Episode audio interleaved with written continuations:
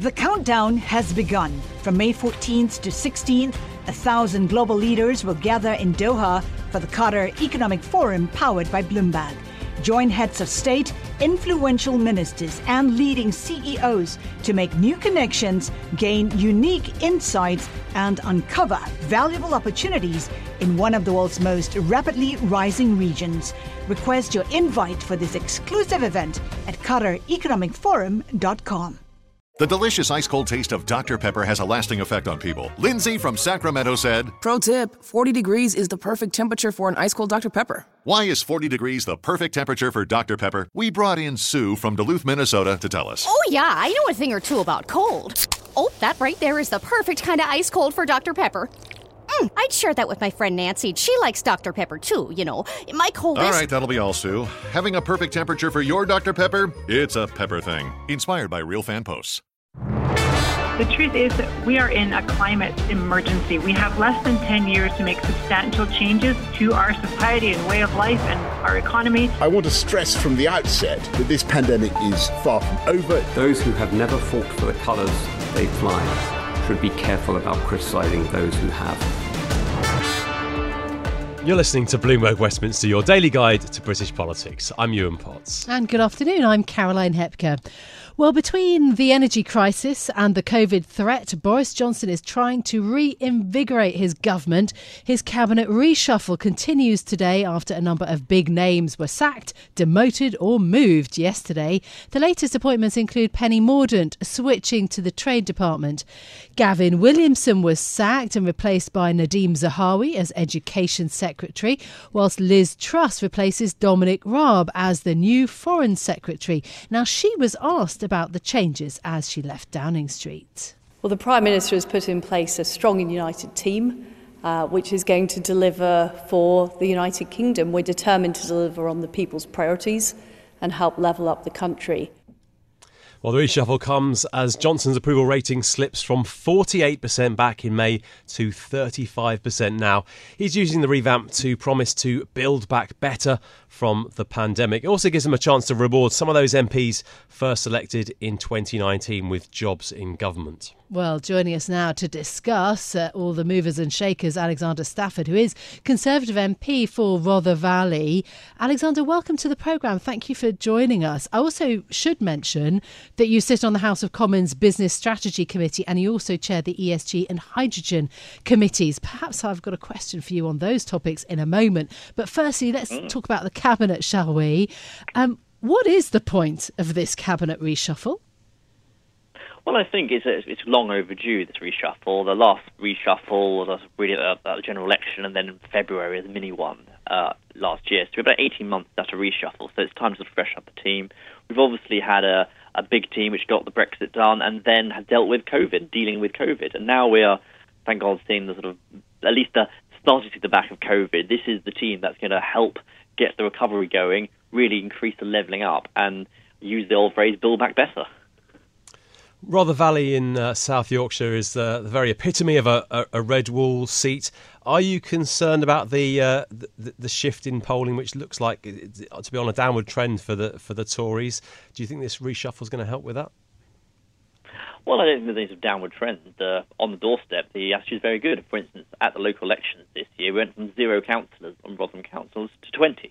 Uh, so, so, and Labour almost lost control of the council by uh, like 94 votes. So, I think the the upward trajectory is doing quite well. But I do think this team in place is really going to help level up the area. There's some good promotions. You've got obviously Michael Gove now in charge of the levelling up agenda, uh, MHCLG, and also like Simon Clarke, Great to see Simon Clarke back on the uh, front bench, back attending cabinet as a similar Red Wall MP, Chief Secretary of the Treasury now in a very important role uh, I think it's a very positive reshuffle in terms of living up. Okay, a positive reshuffle from your perspective. I mean, of course, those local elections took place uh, before the tax rise, um, bringing taxes up to essentially the highest level in 70 years under a Tory government. Also, the other aspect, though, of this cabinet reshuffle, and one explanation that I heard from, I think it was a government government minister this morning, saying that it brings in more uh, diversity, more women into cabinet. Um, but it seems also to others that it's just the same deck of ministerial names that are just being shuffled around.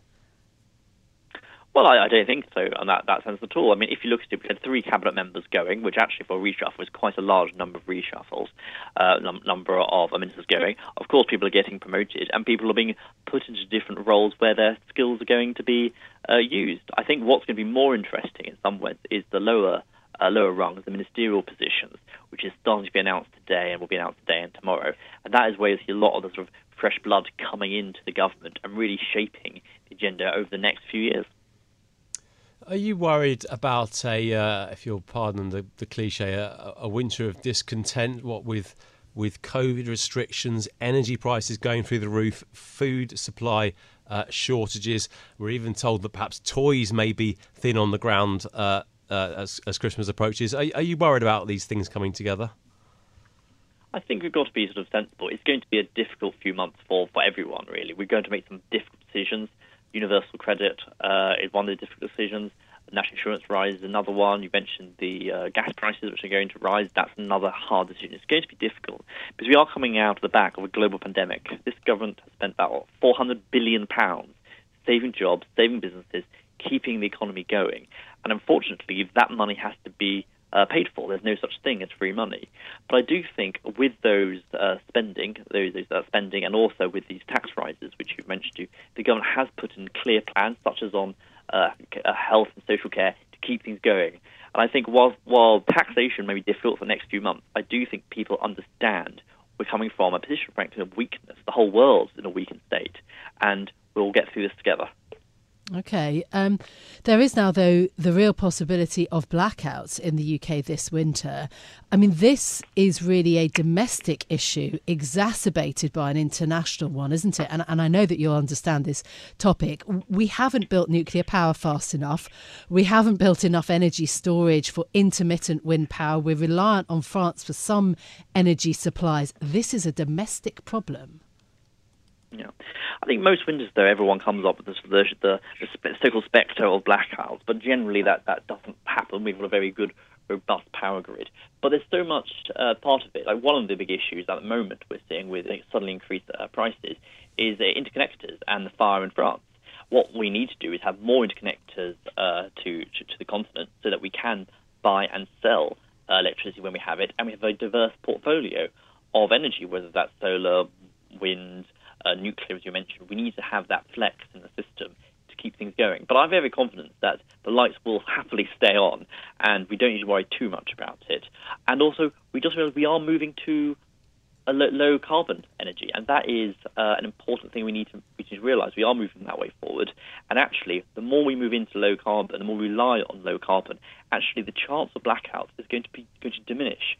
So as soon as we sort of get released from the, the stranglehold that Russia and Putin has in the gas pipeline, and we have more control over our energy supplies, blackouts will get less and less. Mm, on the subject of low carbon, you've talked about turning Rother Valley into Britain's hydrogen valley. Do you worry that the government's strategy uh, includes b- blue hydrogen, which, without getting too technical, comes from comes from fossil fuels? Do you think it'd be better if we uh, moved more quickly to green hydrogen, which is which is you know r- really sort of climate friendly?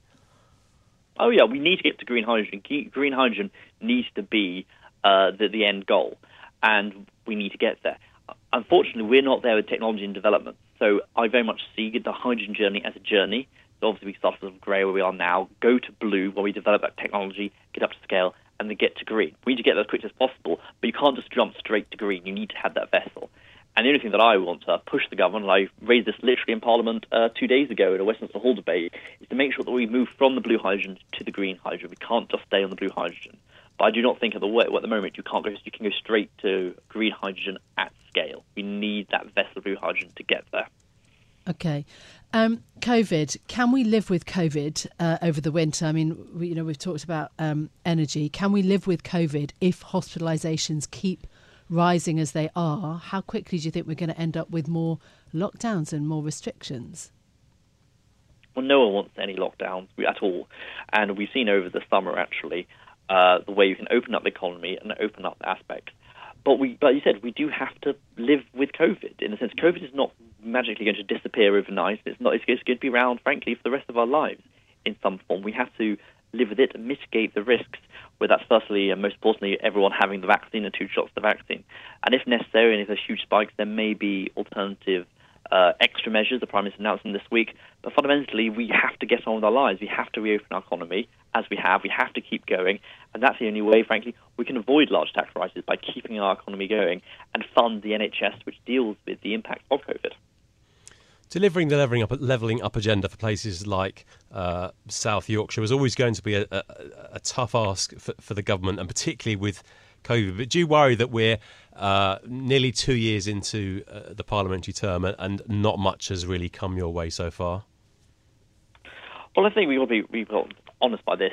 COVID has knocked everything uh, to the side, uh, really. But one thing that hasn't been knocked aside completely is the levelling up agenda, and that's quite positive. We've seen this with the levelling up fund that the government announced, uh, announced earlier on uh, this year, a four billion pot of money. Rother Valley has put in uh, the priority area one. We put in a bid for twenty million pounds, uh, including regenerating uh, Dinnington High Street, more money for Maltby and other areas.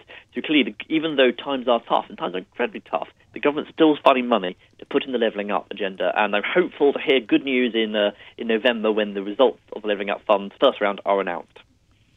Um, what are your uh, constituents telling you about the increase in national insurance? Are they as understanding as as MPs have said that they think they will be? Uh, the polling numbers don't necessarily show that. Are you talking to your local constituents about the tax rise, which will hit in April?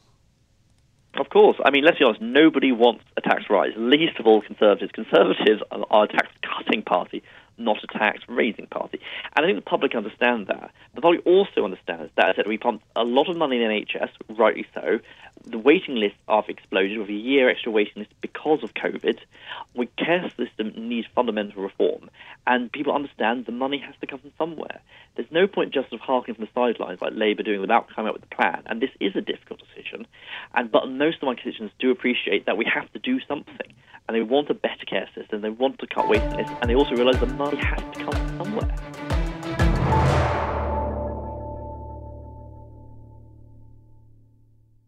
Tennessee just sounds perfect.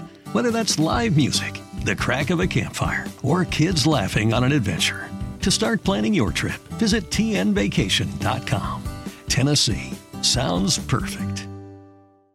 Well, let's take a look at what else is making news in the world of politics. The UK and US have made a special security pact that will allow Australia to acquire nuclear powered submarines. Australian Prime Minister Scott Morrison said the nuclear submarines will be built in Adelaide. Chinese Foreign Ministry spokesman Zhao Lijian criticised the deal, saying it would stoke an arms race and greatly undermines regional peace and stability. It comes as Beijing increases its military capability and influence in the Asia Pacific region. Mm, so that on the military front. Well, what about COVID? Excess deaths due to coronavirus saw life expectancy in England fall last year to the lowest level in almost a decade. Public Health England said that the very high level of excess deaths caused life expectancy to drop by 1.3 years for males and 0.9 years for females.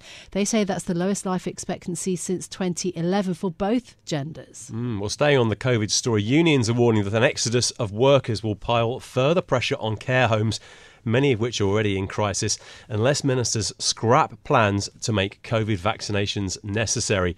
Today is the last chance for staff in England to have their first dose, otherwise, they won't be fully jabbed by the November 11th deadline. And just lastly, Homes for Heroes, a think tank is urging the government to create 250,000 new homes for key workers as a reward for their efforts during the pandemic. The Centre for Policy Studies wants ministers to set aside land for these properties. It thinks that the majority of them should be offered on a rent to buy or shared ownership basis, but that's a thorny issue building more homes. Certainly is. Well, let's get to the uh, subject of the re- reshuffle. We've got a couple of our Bloomberg experts uh, in today. Boris Johnson demoting his uh, Foreign Secretary Dominic Raab. That's the key headline from this wide-ranging uh, reshuffle after Raab's uh, uh, chaotic, after the criticism of his, of his, chaotic withdrawal from Afghanistan. Um, Jacob Rees-Mogg remaining in post as leader of the House. We're still expecting more of the reshuffle uh, over the next couple of days. Well, let's chew this over uh, with Bloomberg's UK government reporter Joe Mayes and Bloomberg opinion columnist Therese Raphael. Uh, Therese, you've been uh, writing about this today. Uh, they're calling it a strong and united cabinet. Uh, do you think these changes are going to help the Conservative Party help the government? Well, it definitely was a confident reshuffle from Boris Johnson. He, um, you know, he got rid of ministers who were seen to be underperforming, but he also, you know, wasn't afraid to wield the axe in places where, you know, one might have been surprised. So, you know, for example, Robert Jenrick was one of the original three that supported him for leader, along with Sunak and Oliver Dowden. And, you know, he's gone. Um, uh, Buckland, who was a popular um, uh, Justice Secretary was was you know sh- shifted aside to make space for Dominic Raab. So you know those are the signs of a prime minister who who really does feel in control. It went relatively smoothly as far as we know. So Dominic Raab you know put up a fight about being moved, but in the end he stayed in the cabinet. And if we you know don't have to think back far to uh, the last reshuffle in February 2020 when Sajid Javid uh, resigned, and that created um, you know also sorts of problems with the organizational chart. So it did go smoothly. I think the question really is what does he get out of this in terms of his central mission, uh, which is to prepare for the next ele- election, to level up? Uh, really, what does it change in terms of policy? We, we've seen a reset, um, new faces for the public, although many of them are quite familiar, but what, you know, what does it actually accomplish? Mm. Uh, Joe, let's get into the nitty gritty of the, the, names then, shall we? Because um, Sunak and Priti Patel keep their jobs. Then you've got Nadhim Zahawi rewarded for the vaccine rollout. Uh, and as we've been saying, Raab uh, uh, sort of shuffled around. What do you pick out then? Because, I mean, before any election, we've got the winter to get through. So just pick out the names for us and what caught your attention. Yeah, just picking up what Therese just said, I think that in terms of how this changes policy and what this government actually does, I think Michael Gove's appointment to the housing brief replacing Robert Jenrick is really quite significant. And he was also given the ministerial responsibility for levelling up. So Michael Gove is seen in government and by Boris Johnson as a, a fixer, a doer, someone who can reform uh, ministries, who can get things done. So by putting him in charge of those two briefs, I think that's Johnson really trying to put a big beast essentially behind that project housing is going to be a huge issue for this government. I think that you know, statistics show that home ownership correlates very strongly with voting Conservative, and that was true at the last election. I think Johnson can see a path to power which involves really solving the housing crisis, getting many more people into homes, and that would be a, a big vote winner. So I think that's a huge appointment, uh, Michael Gove going to housing. And then you, you mentioned Nadhim Zahawi going to education. You're right, that is a reward for uh, his competent handling of the the vaccine rollout. I think Liz Truss as Foreign Secretary made sense as a move, given that she's impressed Boris Johnson with her handling of these post-Brexit trade deals. She's essentially a very good messenger. She's a very good communicator, and in that kind of very public-facing global role, I think she's very much on board with that narrative that Johnson's trying to sell for global Britain, um, trying to reach out beyond the European Union uh, and being a strong figure in the world. So I think those are two two very interesting um, appointments. Therese, interesting what you say about uh, Boris Johnson not being afraid to, to, to wield the axe. Interesting also looking at the composition of the government in terms of, of Brexiteers. In the past, the reshuffles have, have, have uh, very much uh, been uh, in that direction. Boris Johnson, you know, sort of knew who his people were. Do you think he's sort of moving on from that now? What does this tell us, sort of looking forward about the shape of the government? Yeah, I think so. I mean, you know, particularly with Truss in the Foreign Office, which was a, a huge move. And um, yeah, I, th- I, think from the Prime Minister's uh, standpoint, Brexit is done. Um, the pandemic is not over, but under control of sorts, or so we, we think at the moment. I think the winter will uh, might have some surprises in store on that front. But he's now trying to position the government uh, for the post Brexit, post pandemic era, as, as Joe said, you know, looking to really um, define what global Britain is, what leveling up means. And he needs he needs ministers who actually can you know can do that can can flesh out those ideas. Um, you know, Truss in in the Foreign Office, she's you know she's a big picture uh, politician, whereas Raab was more of a micromanager. Um, so she can be expected both to get the messaging right, but also perhaps to be able to shape the the broader vision uh, in a way that Raab wasn't really able to do. Joe, we potentially have a very tricky um, few months ahead. Uh, I mean, in fact, that's what you know Alexander Stafford, the Conservative MP we were just speaking to um, earlier, sort of explained. I mean, he's kind of one of the young breed of, of, of Tory MPs. You've got COVID, you've got rising energy prices, you have food potentially food shortages, toy shortages, and so on. Um, this is going to be a very tricky few months. Brexit plays into that. Do you think this government is prepared for that winter?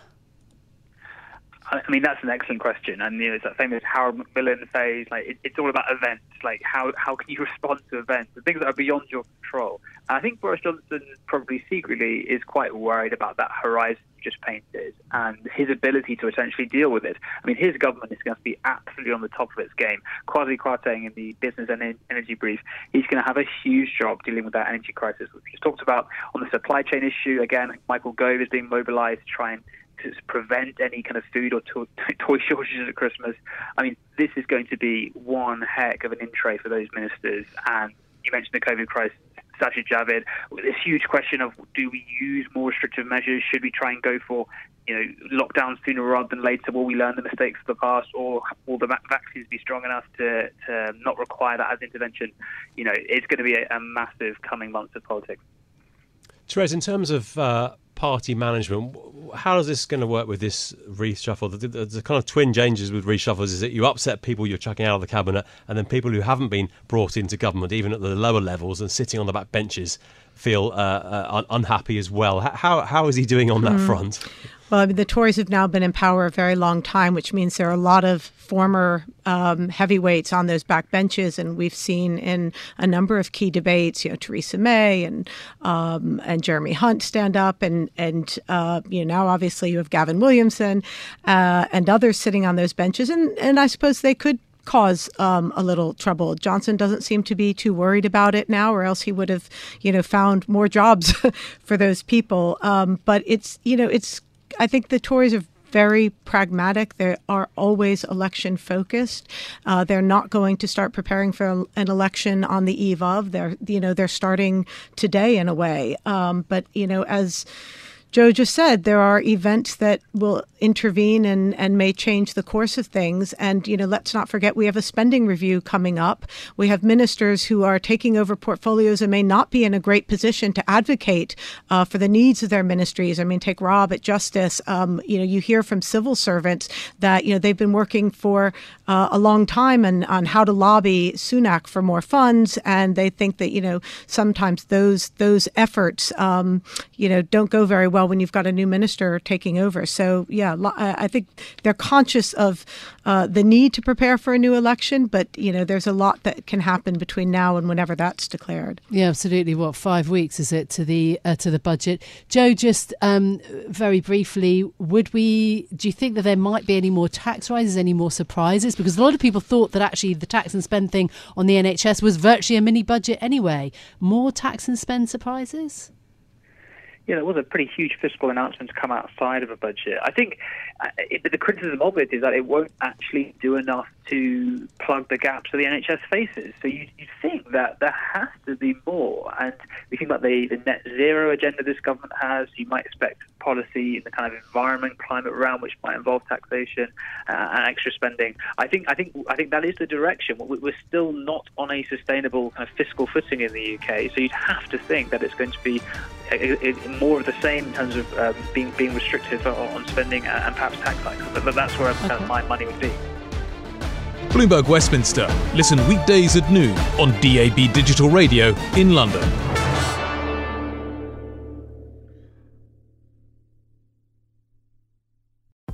Collaborate for a greener future at the Bloomberg Green Festival, a groundbreaking celebration of the thinkers, doers, and innovators leading the way, from design and culture to technology, science, and entertainment. Hear from inspirational speakers and immerse yourself in climate solutions, July 10th through 13th in Seattle. Title sponsor Amazon. Official airline Alaska Airlines. Get 20% off using promo code radio20 at bloomberglive.com slash green festival.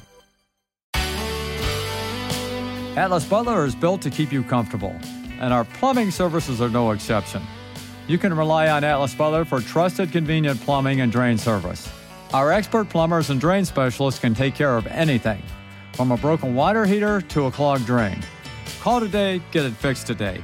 That's our pledge to you.